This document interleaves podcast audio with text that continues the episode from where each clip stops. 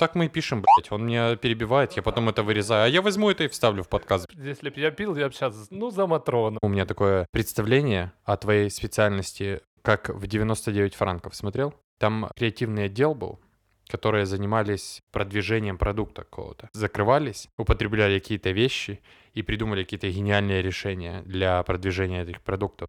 Ну, например, чип будет э, считывать твои мысли, и ты можешь ее просто передать другому человеку с чипом как э, сообщение, но ты понимаешь, он его примет и обработает за, я не знаю, это даже не доля секунды, а там наносекунд. Допустим, представим, что обслуживание такого чипа будет стоить каких-то денег, и если ты не обновил версию или не купил супер подписку, то когда ты ложишься спать, тебе вместо снов транслируют рекламу.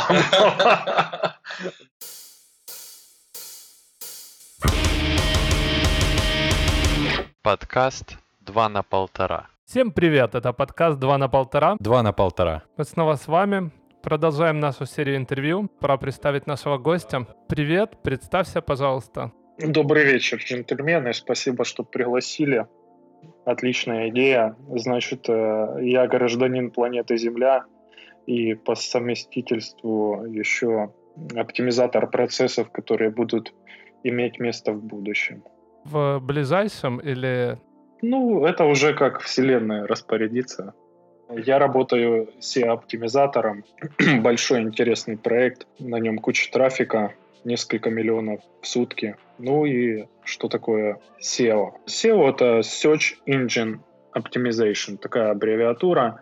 Это специалист, который занимается тем, что пытается привести сайты в технический порядок и требованиям поисковых систем для того, чтобы эти сайты начали лучше ранжироваться по определенным запросам в поиске и, собственно, приносить трафик, то есть посетителей.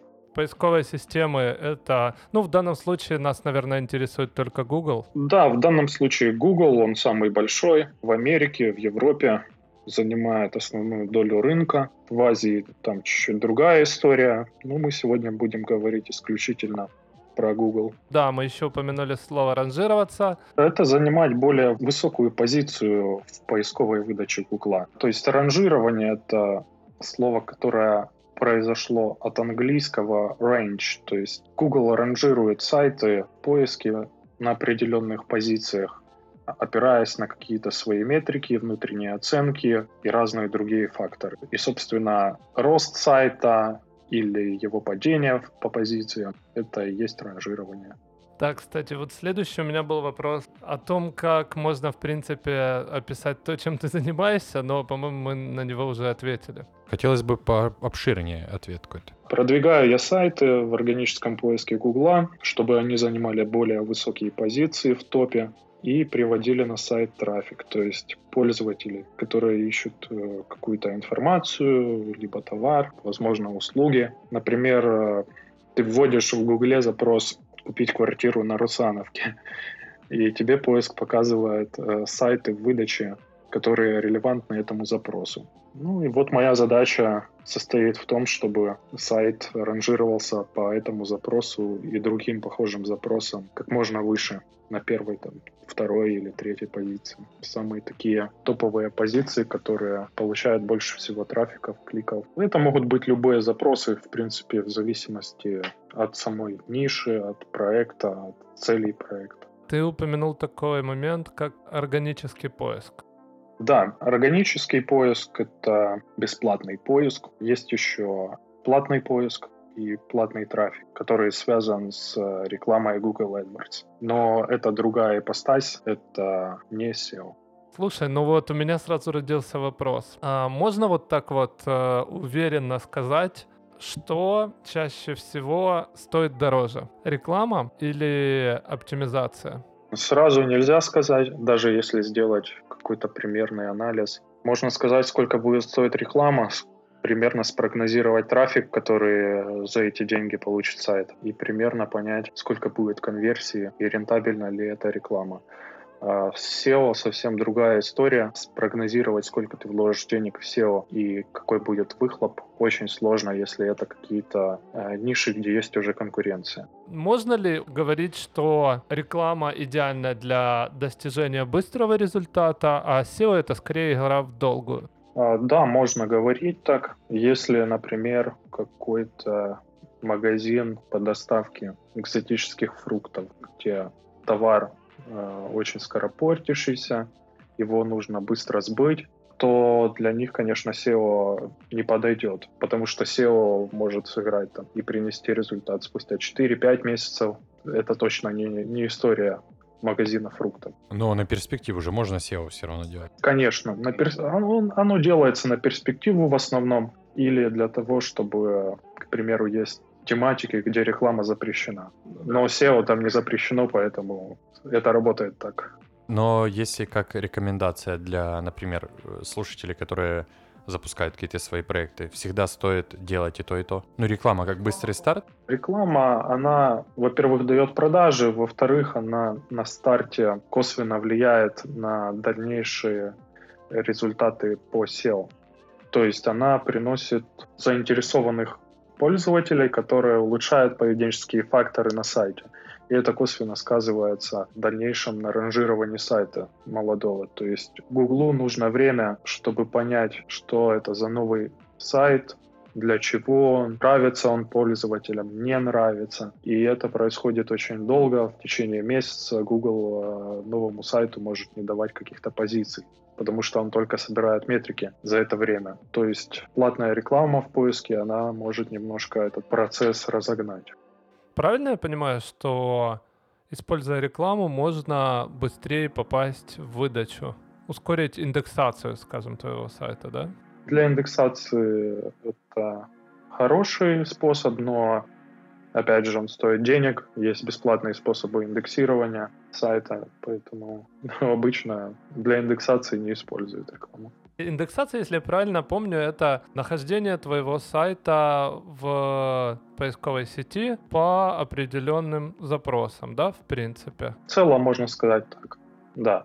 Это когда страниц твоего сайта на, находится в базе поисковой системы. Если эта страница соответствует требованиям определенным, качеству, техническим условиям, каким-то тоже требованиям, то Google э, сначала краулит твой сайт специальным ботом, потом этот бот отправляет информацию уже э, другому боту, и этот комбайн определяет, нужно пускать страницу в индекс или нет. Качественный этот сайт, или это какой-то дорвей, или, может, пустышка. Ну, примерно так.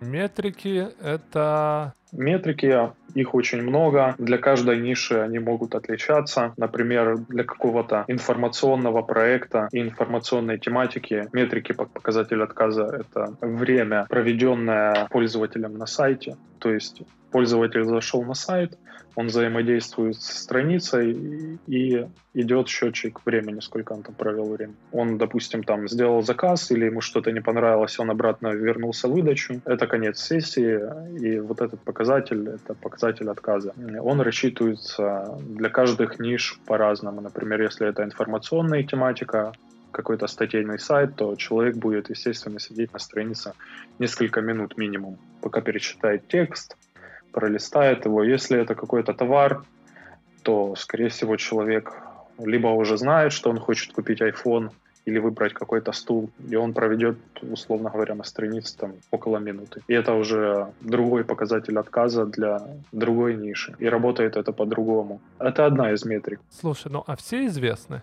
Информация есть в общем доступе. Все известны, я бы не сказал. Известна их основная часть, на которую можно каким-то образом влиять, либо естественным путем, либо неестественным путем, и это уже дает какой-то результат. Появился еще один быстрый вопрос. Какой сейчас самый, наверное, действенный, возможно, простой способ для быстрого попадания в индекс?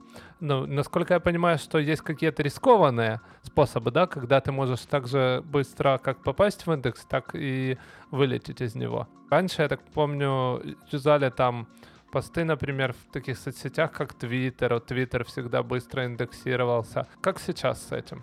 Сейчас можно добавить свой сайт в Google Search Console. Если это сделать правильно, то проект достаточно быстро залетает в индекс и нет никаких проблем. Всякие твиты, либо постинг URL-адресов на каких-то гугловских сервисов, где специалисты пытаются словить бота, чтобы он просканировал страницу и добавил ее быстрее в выдачу.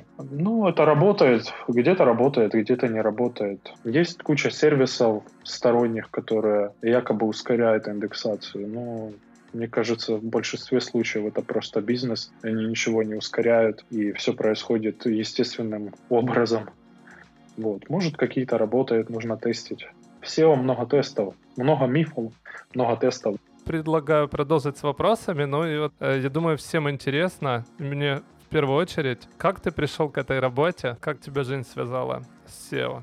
Окей, okay. некоторые из моих товарищей 8 лет назад работали с онлайн-проектами, и э, при встречах, при, во время тусовок, они говорили об IT-сфере, о своей деятельности, но среди них SEOшников не было. В основном это были админы, девопсы, тестировщики и программисты. Вот. И я их вечно слушал. Получается, я один из компаний не работал с онлайн-проектами, и мне это все было очень интересно. В итоге я спросил, с чего бы мне начать, меня это интересует, только я не могу пока определиться с направлением. Мне ребята посоветовали, ну, начни с, с верстальщика, учи HTML, CSS, JavaScript и вперед, верстай сайты. Окей, я начал ознакомливаться с этими технологиями, решился. У меня, в принципе, были хорошие результаты. Начал что-то верстать, какие-то странички, какие-то сайтики. И э, параллельно искал работу. Первая моя работа была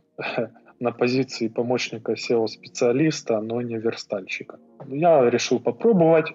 Верстальщиком у меня не получилось устроиться, не было ни вакансий, как-то не сложилось. Ну, процесс оптимизации сайтов меня очень заинтересовал, понравился, и идея стать верстальщиком дальше, она отпала сама собой. Вот, в принципе, так я и попал в SEO. Можешь, пожалуйста, рассказать, чем тебя заинтересовало именно SEO и почему ты решил остановиться на нем? SEO мне нравится, Особенно, когда сайт э, начинает расти, ты видишь э, результаты своей работы, ты понимаешь, э, какую пользу принесет это бизнесу, какие бенефиты. Еще мне нравится анализировать данные подготовительной работы перед продвижением сайта. Когда ты анализируешь нишу конкурентов, приходится работать с многими данными. Это тоже интересно какой-то степени. Ну, еще мне очень нравится копаться в техничке, потому что у каждого сайта практически, с которым я работал, у него были и есть проблемы, которые допускают либо разработчики, либо что-то ломается на сайте. И это тоже приводит к проблемам при продвижении, это устраняется. Ну, это интересный процесс. Плюс добывать какие-то клевые ссылочки, которые не могут, допустим, достать конкуренты. Такие ссылки очень хорошо работают в Гугле. Больше всего нравится то, что многие уходят из SEO. Потому что у людей не получается, это достаточно сложный процесс. Возможно, дальше об этом всем расскажу. Это получается все-таки... Я просто тебя сейчас слушал и вспомнил Андрея, который работает дизайнером. Вот он говорил практически то же самое, что ты сказал. То есть это такой процесс, который требует определенного подхода и, можно сказать, даже творческого. В принципе, ты же что-то анализируешь, пытаешься составить общую картину того, что будет в конце. Но ты не всегда понимаешь в начале, как ты будешь это делать, но видишь итоговую картину. Да, это тоже одна из причин. То есть сам процесс очень сложный и он э, объемный. Э, нельзя просто взять все сделать по... Нет шаблона, да? Да, э, по универсальному алгоритму и у тебя будет результат. Нет, каждый сайт — это разная история, разная ниша, разная конкуренция. Где-то работают какие-то базовые техники, а где-то они просто вообще только хуже делают. И э, люди с этим сталкиваются постоянно. Они думают, что, о, SEO, круто. Это как SMM. Запустил какую-то компанию, она принесла тебе результат. И ты просто переносишь эту компанию на другие какие-то проекты. Можешь улучшать там как-то идеи или изменять. Все вот так не работает. Нет, шаблона нет. Нужно все время анализировать, составлять какую-то картину уникальную, понимать, что в этой нише работает, что нет. И да, это творческий процесс. Ну, дальше мы об этом поговорим Некоторые специалисты умудряются ну, просто делать магию. Какая была твоя первая работа в SEO? Первый проект, который, наверное, тебя зацепил, после которого ты решил, блин, ну вот это мое, я хочу этим еще заниматься? Первый проект это был э, сайт Vegan Prod, это киевский интернет-магазин продуктов для вегетарианцев. Он неплохо рос. У меня сразу, условно говоря, начало получаться, и это дало вот такой драйв, толчок мотивацию продолжать дальше. Но я столкнулся с тем, что э, в компании были еще другие проекты, которые мне передали. Там дела были не так ярко. Но, тем не менее, я продолжил работать SEOшником. Я понимал, что есть какие-то вещи, которые ну, дают просто взрыв но их нужно найти. Они говорят мало, но их нужно найти. Ну да, обычно это самые интересные вещи, к которым ты приходишь сам, и они скорее на опыте. Сколько ты уже занимаешься этим? Чуть больше шести лет. Слушай, ну серьезный срок, да, да. Какие для тебя самые большие сложности и вызовы в этой работе? Самые большие сложности это, наверное, морально пережить падение сайта, если оно случилось, и приложить максимально усилий, чтобы вернуть позиции и трафик после апдейта. Такое часто происходит. Google каждые полгода условно вкатывает масштабный апдейт своего алгоритма, и в это время большинство сайтов теряет позиции, трафик, и у тебя есть полгода для того, чтобы понять, что произошло, привести все в норму, и через полгода происходит следующий апдейт, после которого обычно сайты либо возвращаются, либо не возвращаются. Ну, могут э, происходить еще какие-то мини-апдейты через три месяца после основного или через два, и они тоже могут немножко подбрасывать сайт. Вот. Э, тяжело пережить этот момент, потому что ты можешь продвигать сайт полгода, год, достигнуть хороших результатов, а потом апдейт просто все обрушивает, и ты понимаешь, блин, сколько ты усилий потратил сам, твоя команда, твои помощники, разработчики, ну то есть это сложно морально пережить. Вот. Еще тяжело было в начале, например, ты продвигаешь сайт месяц, два, три, четыре, а позиции не растут. И это очень странно, и это демотивирует. Но с опытом ты понимаешь, что есть кое-какие нюансы. Есть, допустим, защита от SEOшников, то есть Google не заинтересован в том, чтобы манипулировали выдачей. Тебе нужно просто набраться терпения и комплексно, упорно работать, и в конце ты получишь свой результат. Либо на полпути. Иногда и такое бывает. У меня вопрос по поводу Гугла. Такой немножко философский. Как я понял, исходя из нашего общения, Гуглу невыгодно, чтобы люди ну не то чтобы занимались SEO. Им выгодно продавать свою рекламу. Да, да. Но вместе с тем они выпускают вот эти вот алгоритмы. Ну, то есть, с одной стороны, Google это невыгодно, но все равно они, я так понимаю, принимают то, что люди занимаются поисковой оптимизацией. И они как бы с этим, ну, смирились, я так понимаю, да? И вот эти апдейты, это, как ты считаешь, это скорее желание улучшить и дать пользователям, принципе, всем, кто пользуется поисковиком Google, лучшие результаты в выдаче, более там логичные, правильные, или это скорее такая себе борьба с э, поисковой оптимизацией?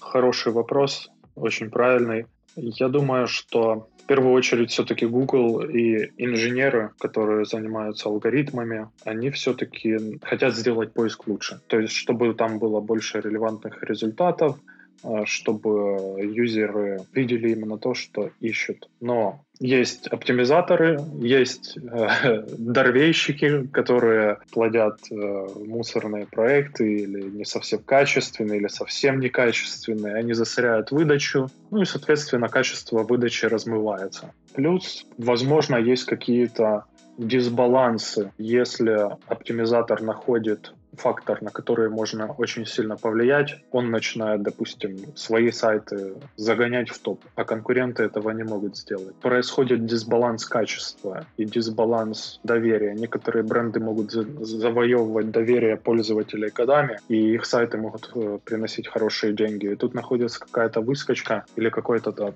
хакер, который свой сайт э, быстро затолкал в топ, какой-то no-name, который перебил известные бренды. И в этом случае, да, э, апдейты, они, конечно, помогают. Но часто в апдейтах много ошибок. Выкатили апдейт, и в течение недели происходят еще мини-апдейты, когда инженеры что-то докручивают, допиливают, устраняют какие-то баги, какие-то неточности. А вот эти апдейты Гугла, напомни, пожалуйста, они публичная информация вообще? Что именно меняется? Знаешь, большинство апдейтов Гугла — это неофициальные апдейты, о них Google не говорит, но их э, фиксируют некоторые сервисы, ну и сами SEOшники видят э, волнение в выдаче, нестабильность. Тоже благодаря сервисам трекинга позиций сайтов, либо есть SEMrush Sensor, это отдельный модуль, который просто мониторит э, стабильность выдачи в разных нишах, и можно как бы, получить информацию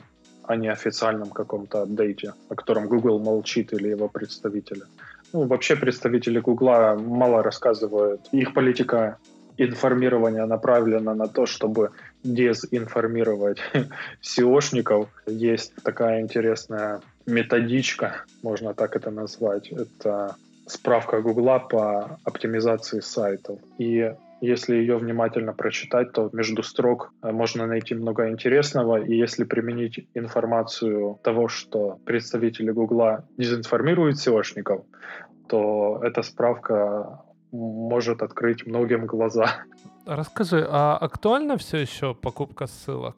Да, покупка ссылок актуальна, она останется актуальной. На этом завязаны основные алгоритмы Гугла, и, в принципе, весь интернет на этом построен, что какие-то сайты рекомендуют другие, либо люди делятся ссылками. Да, ссылки играют основную роль, на мой взгляд. То есть, понимаете, есть разные ссылки, разные ссылочные стратегии. Да, ссылки. Одни из самых весомых сейчас. Да, давайте добавим немножко информации. Покупка ссылок — это, по сути, возможность покупки места на сайте, где будет оставлена ссылка на твой сайт, который ты хочешь продвинуть.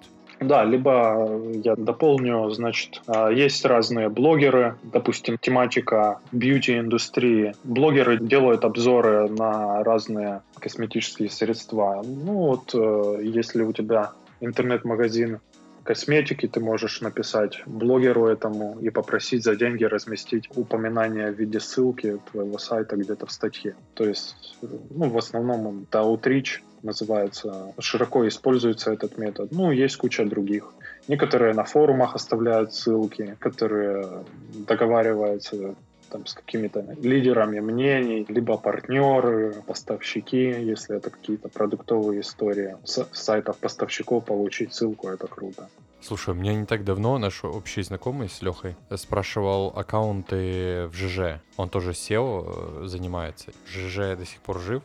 Да, он жив, но вопрос в том, как его используют специалисты. Просто можно использовать разные темы перекачки ссылочного веса, и вот эти ЖЖ, они могут э, быть, скажем, составляющей прокладкой, например, в какой-то ссылочной схеме. Но, скорее всего, это мертвая история. Ну, опять, надо, надо понимать, для чего он это спрашивает. Э, может быть, какая-то схема есть, которая действительно там, будет полезной. Ну, смотри, давай попробуем проанализировать. Я на тот момент э, взял свой аккаунт GG, который у меня был, закинул страницу в какой-то из сервисов анализаторов, и я посмотрел, что на тот момент, по-моему, был PR2 у моего блога. Несмотря на то, что давно я им не занимался, но из-за давности нахождения в Гугле, возможно, остался такой вес. Правильно я понимаю, что если разместить ссылку с этого блога на страницу своего сайта, которая обладает меньшим весом в Гугле, будут ли какие-то плюсы? Правильно, что часть веса перейдет на искомую страницу? Да, это правда. Google э, заявил, что он отменил PR, то есть это PageRank, такая метрика, которая раньше измеряла важность ссылки и ее мощь. Ну, на самом деле, технология, может быть, немножко усовершенствовалась, либо сильно усовершенствовалась, но PageRank как таковой остался. Просто он, возможно, эволюционировал несколько. Да, если, условно говоря, страница не имеет PageRank и на нее ссылается страница с PageRank 2 или 3, то вероятность того, что она будет ранжироваться по каким-то запросам выше, да, она присутствует. Часть веса перетекает. Ну, я думаю, что все в целом намного сложнее, но если упрощать, то весь принцип э, покупки ссылок выглядит как ты покупаешь ссылку на сайте, который имеет вес выше, и твоя страница, на которую ты размещаешь, а она, соответственно, поднимается, тоже как-то поднимается в поиске. По крайней мере, должна, да? Ну, то есть есть очень много нюансов, которые влияют на это, но в самом простом, вот в самом идеальном случае это должно сработать. В самом простом случае, да. Но, опять же, покупка ссылок, она запрещена э, Гуглом. Ну, она не запрещена, они не рекомендуют очень этого делать, потому что сайт может получить ручные санкции за покупку ссылок. И они это не рекомендуют делать. Опять же, без ссылок сайт просто не будет расти. То есть, по сути, они противоречат сами себе. Ну, опять же, это сделано с целью дезинформации, чтобы люди не могли продвинуть свой сайт, а покупали у них рекламу за время твоего опыта, какой был самый интересный для тебя проект или самый такой челленджевый? Конкретно про проект не скажу. А, самый интересный сайт как раз был в высококонкурентной нише. Понравилось и до сих пор нравится это, потому что зачастую просто недостаточно обычного SEO. И при анализе я встречаю и сталкиваюсь с тем, что специалисты используют микс творческого подхода и технического бэкграунда. Это какие-то нестандартные решения, какие-то очень крутые схемы, которые действительно ты, ты их не встречал, о них никто не говорит никогда. Люди их как-то придумывают, тестируют сами, ставят эксперименты, и ты все это видишь и думаешь, круто, надо это обязательно попробовать. Такое в основном можно найти в высококонкурентных нишах, где серьезная рубка за топ, и люди используют и черные методы, там, и ломают сайты, проставляя ссылочно, и находят какие-то э, более легальные способы, там, какие-то уязвимости технические, их используют для передачи ссылочного веса. Ну, там, то есть, идет реально творческий процесс и технические навыки, они вот миксуются. Это очень интересно. Это другой уровень совсем. Это не просто купить ссылок и ждать с моря погоды, нет. Как раз по этому поводу возник вопрос. Слушай, а какое среднее время ожидания результата? Вот так вот по опыту.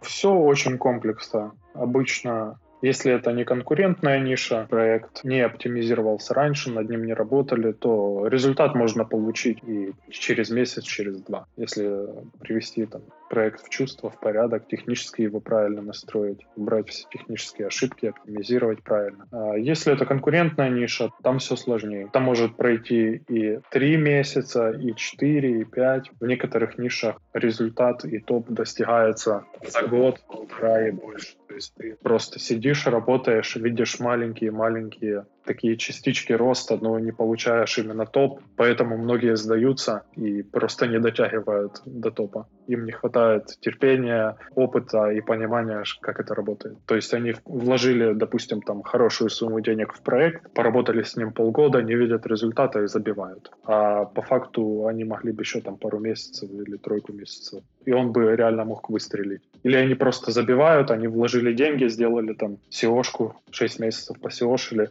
не видят результата, забили, проходит еще чуть-чуть времени, бах, проект выстрелил, он в топе. Ну, то есть разные кейсы, разные ситуации. Какие-то сайты, им, их чуть-чуть пни, и они растут а какие-то ты над ними там можешь стараться бесконечно, и не будет ничего. Да, ну, в общем, мы снова возвращаемся к тому, что это как ни крути, но игра в долгую.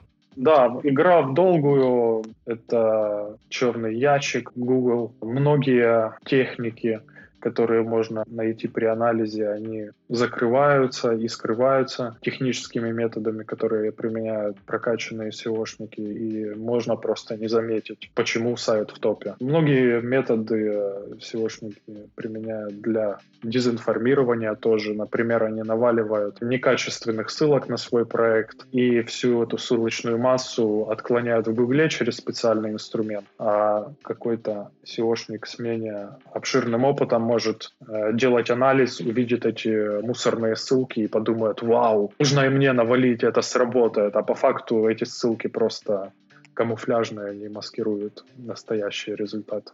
Они не дают эффекта, так как они отклонены. Но специалисты их видят и думают, о, я сейчас сделаю так же, и у меня будет топ. Они делают так же и получают бан. Как это для тебя? Это вот та работа, которой ты бы хотел заниматься, ну, условно, до конца жизни? Насчет до конца жизни я не могу сказать, но ближайшие еще лет пять, думаю, точно. Работа интересная, она усложняется, и появляются новые идеи, новые возможности. И в целом я чувствую, как какие-то рабочие моменты, они немножко помогают мне в других сферах жизни. Например, просто обычный какой-то метод посмотреть на ситуацию под разными углами. Не просто прямолинейно сделать какие-то спешные выводы. Посмотреть с разных ракурсов, разобраться в проблеме, либо найти как-то побыстрее оптимальные решения. Я так понимаю, что ты видишь в ней перспективы. Да, есть перспективы, пока существует Google, пока существуют поисковики, будет живо и SEO. Но в SEO денег нет, и стоит добавить, что SEO не работает. Я хотел немножко поговорить а, о том, как ты пришел вообще к этой работе. Насколько я помню, у тебя было много интересных примеров предыдущей работы, о которой можно рассказать.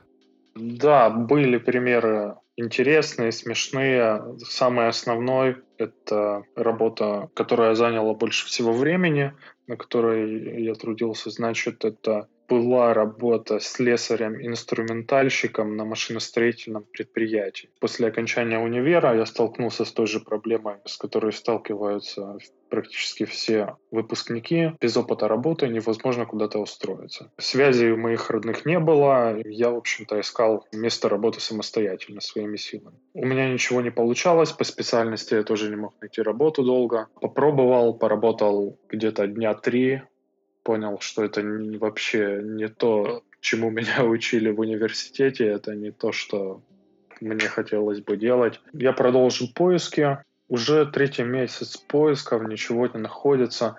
Я сильно как-то паник, думаю, ладно, уже соглашусь на что-нибудь.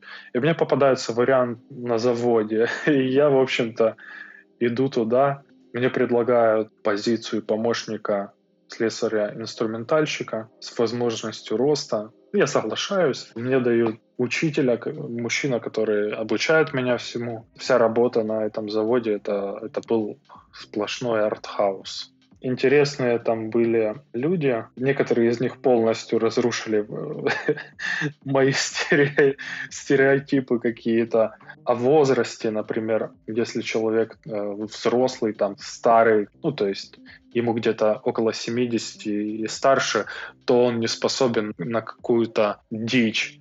Ну, то есть это образ какого-то пенсионера спокойного, который ездит на дачу на выходных, там, сажает картошку, играет в домино, ну и не занимается ни, никаким криминалом. Но я столкнулся с тем, что люди вели себя не так. Заходил мужчина пенсионного возраста, там 68-69 лет, в раздевалку, э, поднимал ногу и пердел показательно. Либо алкоголики, которые хотели вздремнуть э, во время рабочего дня, чтобы их никто не заметил, они прятались в шкаф. Ну, это такие интересные, смешные примеры. Были, конечно, люди с отклонениями, наверное, с какими-то проблемами.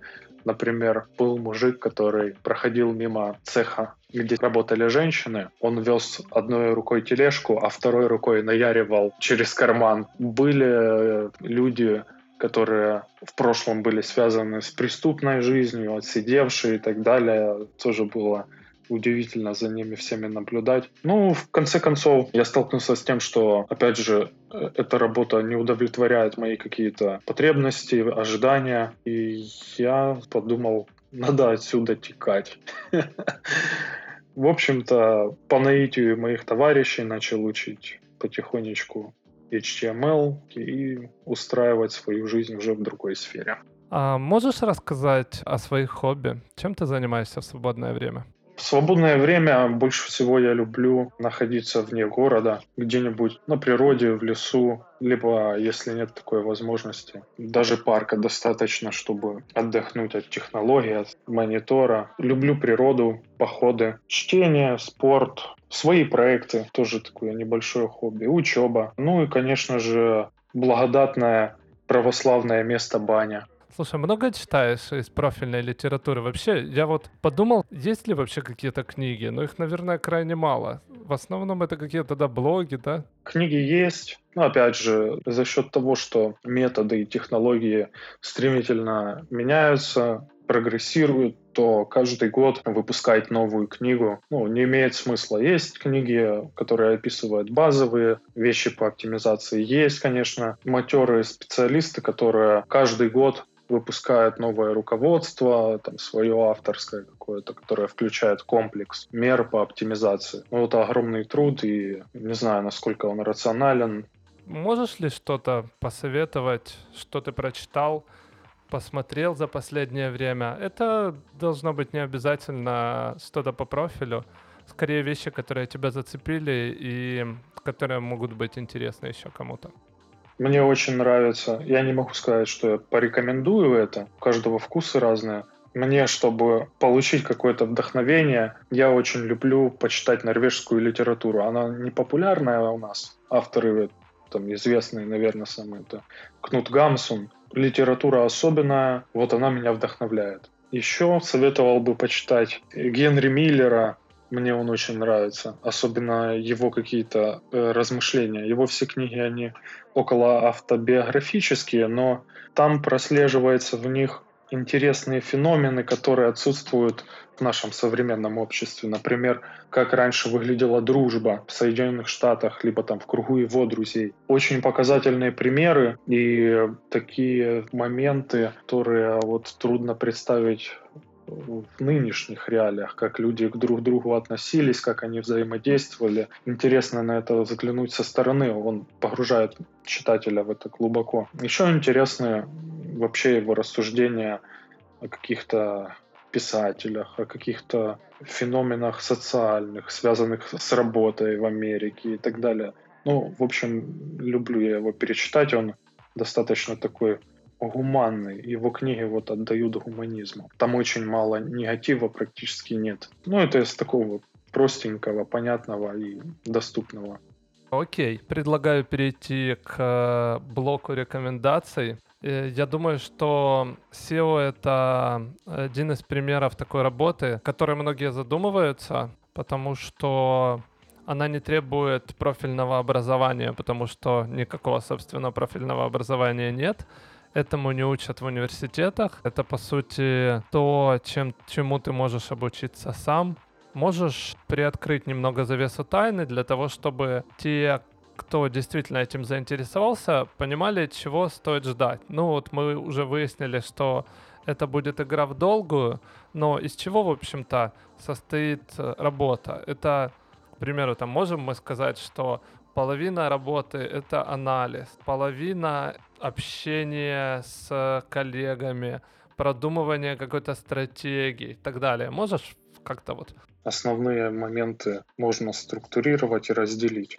Значит, одну третью где-то займет анализ, анализ конкурентов, анализ э, ниши. И этот анализ, он будет не единичный, то есть он делается на старте, понятное дело, и в процессе работы все равно приходится дополнительные данные собирать и анализировать, анализировать, следить за изменениями своими, за, за изменениями конкурентов. Одна третья, да, это, это анализ. Одна третья уходит на подготовку различных ТЗ, на общение с командой. И еще одна третья — это непосредственно работа. То есть оптимизация, внутренняя, внешняя, поиск каких-то решений рабочих. Если человеку не интересен анализ, или он не любит анализировать, или у него не получается, нет желания этим заниматься, то без этого будет сложно и лучше всего не идти. Из советов дополнительных э, тем, кто хочет заняться SEO, я бы порекомендовал некоторые важные советы, на которые стоит обратить внимание в первую очередь. То есть первое это разобраться, как работает поиск, обязательно внимательно прочитать справку Гугла для веб-мастеров. Там много инсайтов, опять же, через призму того, что Google дезинформирует SEOшников,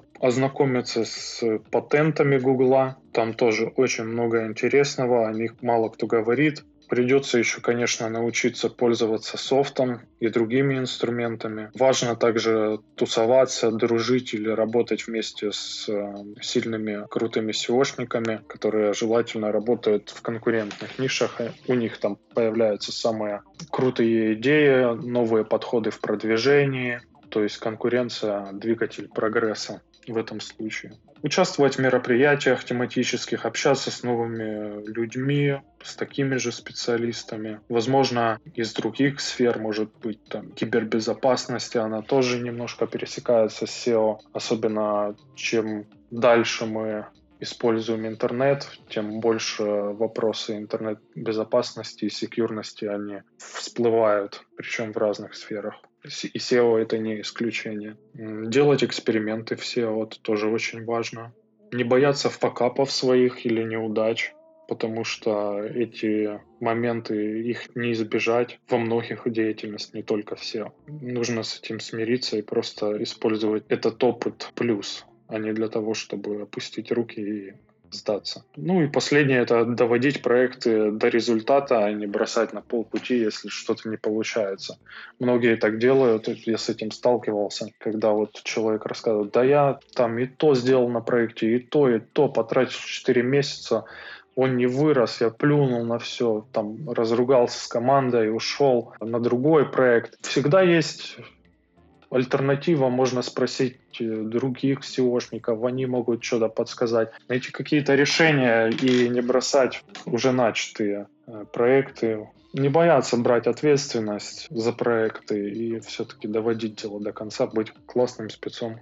Слушай, а можем мы вот так сказать, что это прям вот мануал для того, с чего стоит начать? То есть нужно перечитать все ресурсы, которые ты описал. Допустим, у него еще нет никаких знакомств, он просто вот начинает этот путь и скорее хочет понять, понравится ему это или нет. Зарегистрировать себе сайт на каком-то бесплатном хостинге, поискать, почитать, пусть даже это будут домены третьего уровня второго, неважно, и попробовать продвинуть, по сути, э, несколько страниц по тем ключевикам. И если тебе понравится то, чем ты занимаешься, и если у тебя будут какие-то положительные результаты, то, в принципе, почему бы и нет, можно попробовать этим заняться, и как дополнительный плюс у тебя уже будут на руках э, примеры портфолио, которые ты можешь показать своему потенциальному работодателю. Идея хорошая, но лучше все-таки начать не с какого-то бесплатного хостинга, а с полноценного хостинга, может быть, недорогого, дешевого, с домена своего тоже личного и попробовать что-то сделать с этим сайтом. Потому что бесплатные какие-то платформы или домены второго, третьего уровня, начиная с третьего, они ограничены в функционале, ограничены в других базовых вещах, которые сейчас важны для Гугла. И поэтому я бы их не рекомендовал. Но попробовать самостоятельно разобраться в этом стоит. Да, будет вполне достаточно почитать какие-то статейки, как находить ключевые слова, как э, оптимизировать страницу, метаданные, где брать ссылки.